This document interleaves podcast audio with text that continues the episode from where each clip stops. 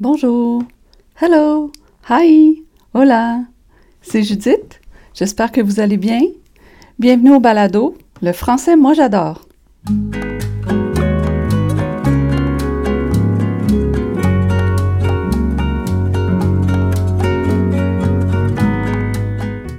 Bonjour, bienvenue à l'épisode d'aujourd'hui. Euh, j'ai envie aujourd'hui de parler de la prononciation québécoise. Euh, en fait, j'aimerais identifier quelques, quelques éléments typiques de la, de la prononciation québécoise, peut-être quelques termes aussi québécois. Évidemment, c'est une, euh, une vision très personnelle que, que j'ai envie de présenter, que, dont je vais parler. C'est pas du tout une étude scientifique. J'ai pas, pas fait d'études scientifiques sur cette question-là. C'est, euh, c'est vraiment ma vision à moi. Et en plus, euh, je pense l'avoir déjà dit, mais je suis plus certaine, alors je vais le répéter, je ne suis pas linguiste. Je n'ai pas donc une formation en linguistique. J'ai peut-être fait euh, un, cours ou deux ou trois, je ne sais plus trop, là, mais euh, dans, le passé là, de linguistique, mais j'ai pas une formation complète en linguistique, donc je ne suis vraiment pas linguiste. Donc, c'est vraiment ma vision à moi en tant que que francophone du Québec, en tant que locutrice du français du Québec, du français avec l'accent québécois. Et euh, c'est vraiment ma vision à moi de ce point de vue-là.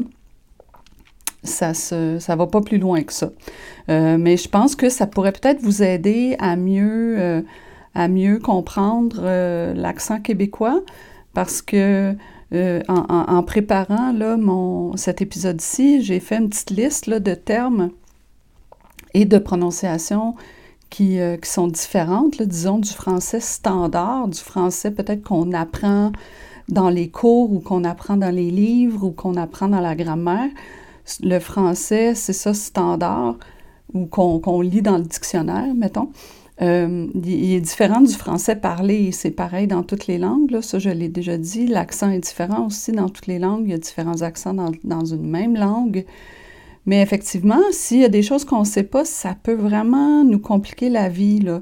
Euh, puis ça me fait penser, euh, j'ai déjà parlé dans le premier épisode là, de, de, ce podcast, de ce balado, euh, de, du balado qui, moi, m'avait inspiré, celui de Juan Fernandez, là, qui s'appelle, le podcast s'appelle Espagnol con Juan.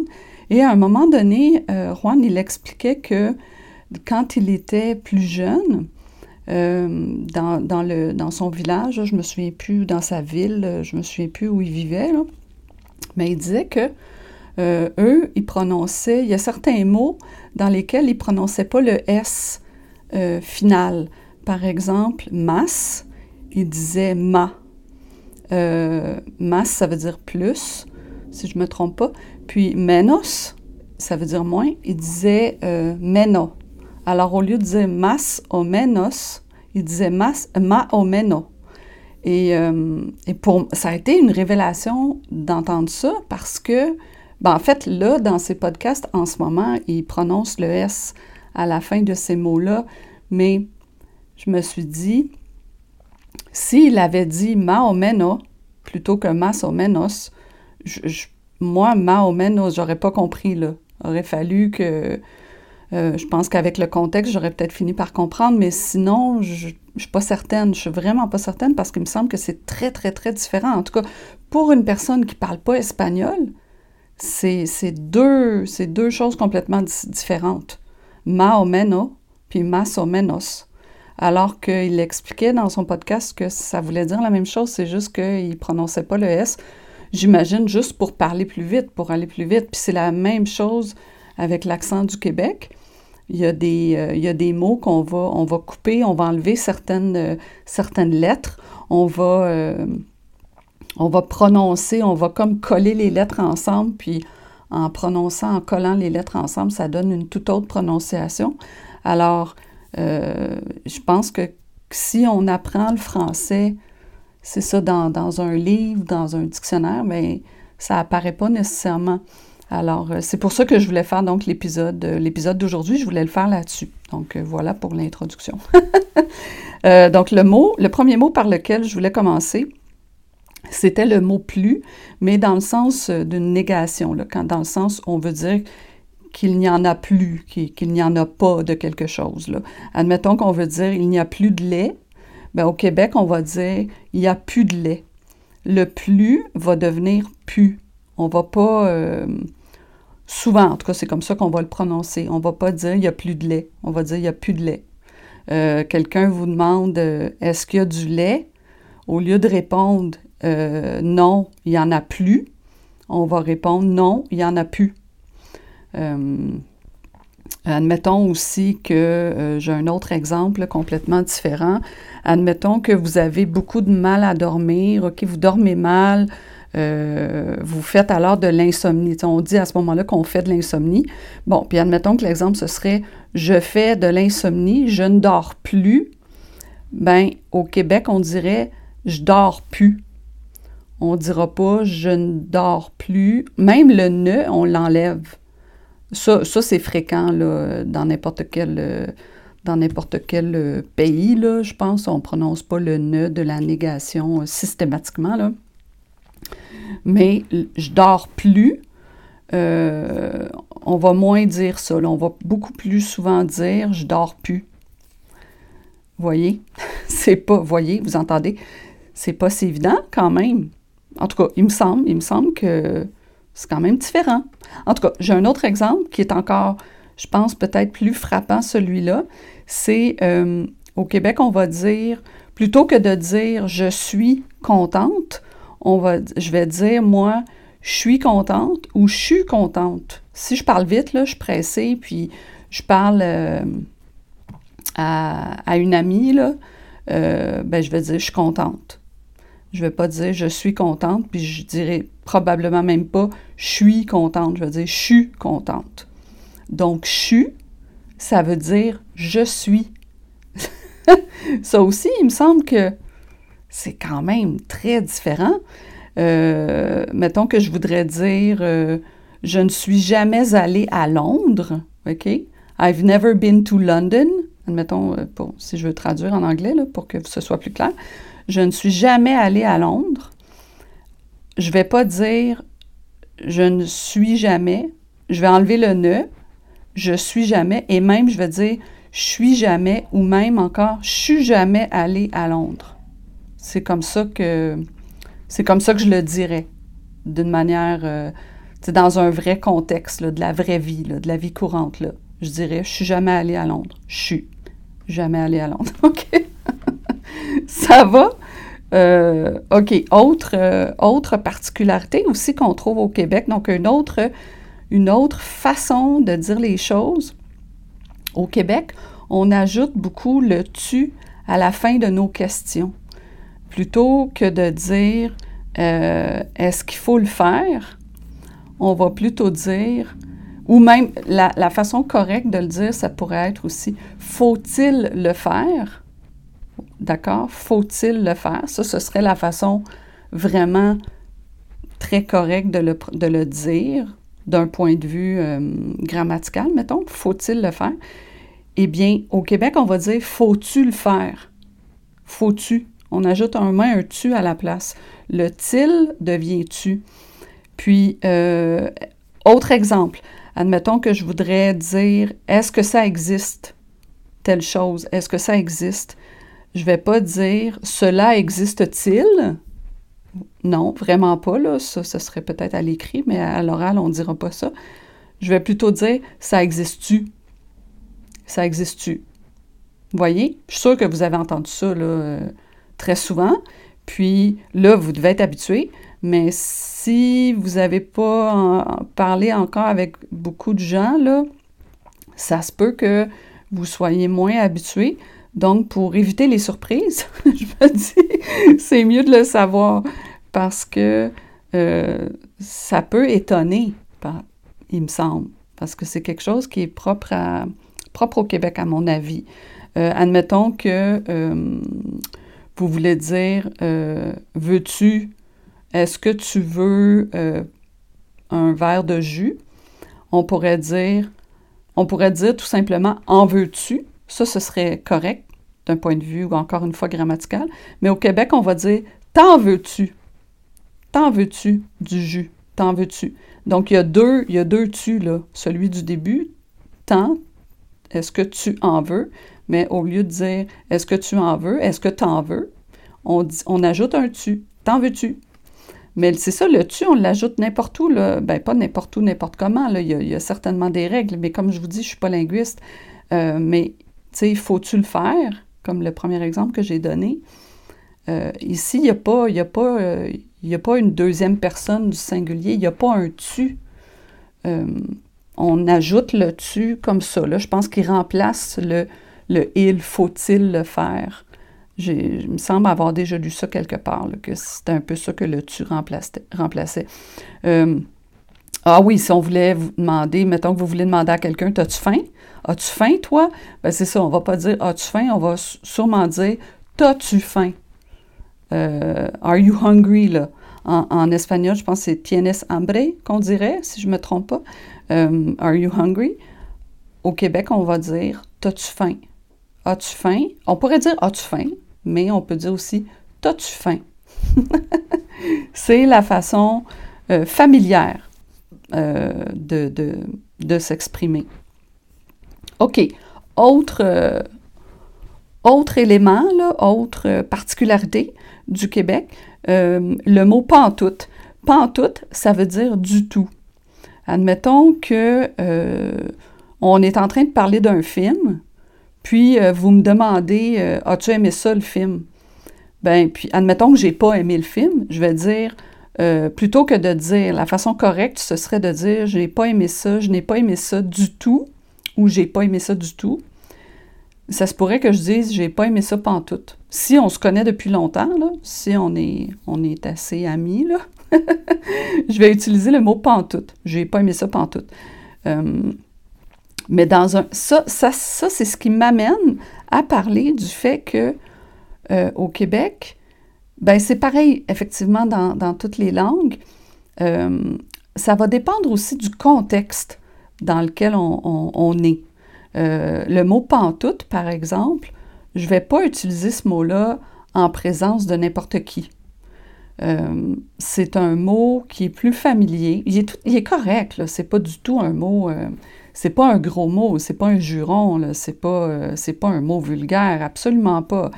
On peut considérer que c'est un mot familier. Donc, familier, ça veut dire qu'on va utiliser entre amis, dans la famille, euh, dans un contexte, euh, dans un contexte décontracté, relax, hein, on va dire. mais admettons que je serais en train de passer une entrevue, entrevue d'embauche, je vais pas, je vais sans doute pas utiliser le mot pantoute pense, ouais. Je me semble que je, dirais plutôt. Parce que dans une entrevue d'embauche, ouais, je dirais plutôt du tout, je pense. Si on me demandait. Euh, euh, si j'avais besoin de dire pas du tout, je dirais pas du tout et non pas pantoute, dans un contexte d'entrevue d'embauche. Parce que c'est un contexte, c'est ça, où on va utiliser un niveau de langue plus euh, soutenu, plus, un peu plus relevé. Puis c'est ça, le mot pantoute se prête moins dans un contexte comme ça. Euh, donc c'est ça, le contexte, le contexte dans lequel on se trouve, c'est la clé. C'est vraiment lui qui détermine le, niveau de langue. On appelle ça des niveaux de langue ou des registres de langue. C'est le contexte qui détermine le niveau de langue qu'on va utiliser euh, quand on est en train de, parler.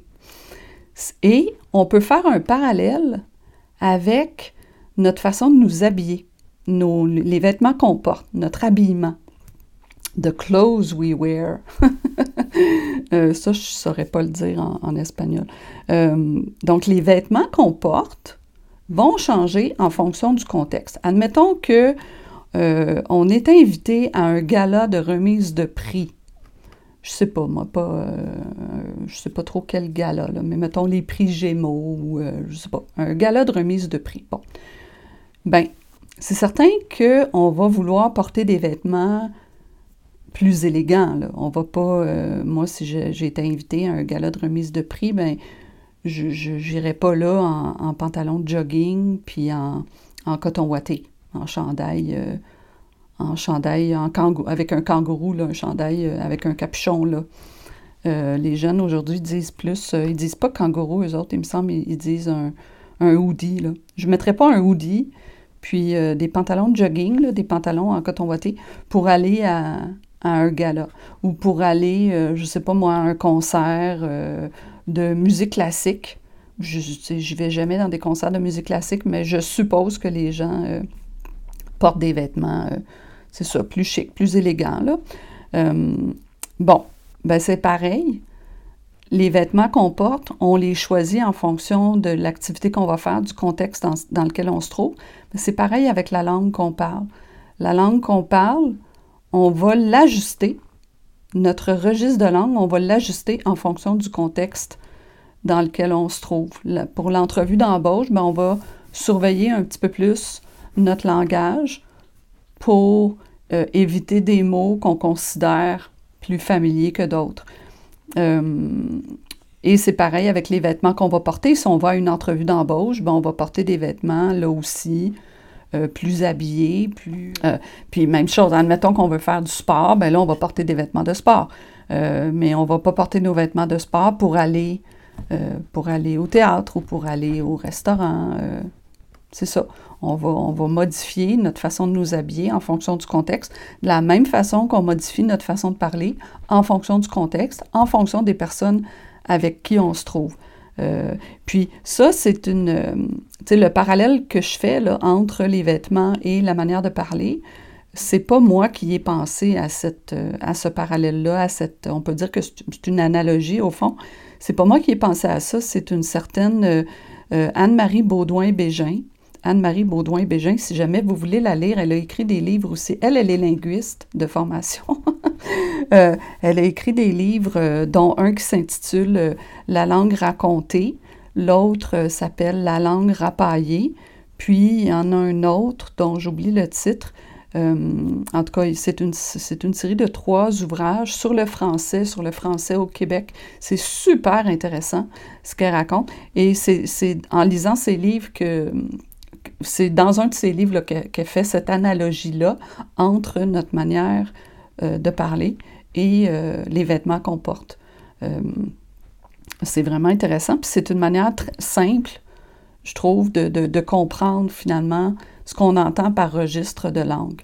ah oui, autre exemple, au Québec aussi, on utilise le mot piastre plutôt que le mot dollar. Très souvent, euh, ça veut dire la même chose. Puis j'ai regardé tout à, j'ai vérifié avant de, avant de commencer euh, l'enregistrement de, l'épisode, j'ai regardé le mot piastre, euh, s'il avait, d'où ça venait. Puis dans Wikipédia, on apprend que la piastre, ça dit, la piastre est le nom commun de différentes monnaies. C'était initialement au 16e siècle une monnaie de la République de Venise. Puis là, ils disent que ça s'est répandu dans d'autres, euh, pays, etc. Moi, j'ignorais ça. Donc, piastre, je ne savais pas d'où ça venait, mais ça voulait dire, euh, donc c'est ça, différents types de monnaies. Puis au Québec, on, a gardé cet usage-là. On continue beaucoup d'utiliser le mot piastre au lieu de dollar. Ça veut dire exactement la même chose. Euh, mais c'est vrai que dans la langue familière, on va utiliser ça. Moi, c'est bien rare que je vais dire, euh, mettons, je reviens d'aller faire l'épicerie, puis je dis, euh, ah, j'ai acheté euh, quelque chose, puis ça a coûté, ça a coûté 5 piastres. Je vais pas dire, ça a coûté 5 dollars. Tu sais, mettons, je reviens, puis je parle à mon conjoint, je dirais pas, ça a coûté 5 dollars. Je vais dire, ça a coûté 5 piastres. Puis même, je dirais pas 5 piastres, parce que piastres, ça s'écrit piastre je vais dire, ça a coûté 5 piastres. Je je prononce pas le... Je prononce... On dirait que ça s'écrit piace, mais ça s'écrit piastre. Mais on, prononce pias. On ne tient pas compte de, la dernière syllabe du mot. Euh, donc, ça aussi, c'est un autre trait particulier. Là. C'est un autre, euh, une autre particularité euh, de la langue au Québec d'utiliser piastre au lieu de dollar. Euh, c'est assez répandu, ça aussi. C'est quelque chose qu'on entend vraiment euh, beaucoup. Mais effectivement, peut-être que si on n'a jamais entendu ça, le mot est complètement différent de dollar. Alors, peut-être que si c'est la première fois qu'on entend le terme, on peut se demander de quoi il s'agit. Mais c'est tout simplement un synonyme, finalement, c'est la même chose que dollar euh, au Québec. Donc, euh, oui, ça fait, ça fait à peu près le tour de ce que je voulais dire euh, au sujet des, de la prononciation québécoise. Si jamais j'ai d'autres idées, à un moment donné, je ferai peut-être un autre épisode là-dessus. Mais c'était, pour l'instant, là, c'est voilà ce à quoi j'avais pensé. Alors j'espère que j'espère que ça vous a aidé, j'espère que, que c'était clair ce que j'ai raconté, j'espère que j'avais les idées claires euh, malgré tout. Mais voilà, je, vous dis, euh, je vous dis à bientôt, prenez bien soin de vous et à la prochaine. Merci, bye.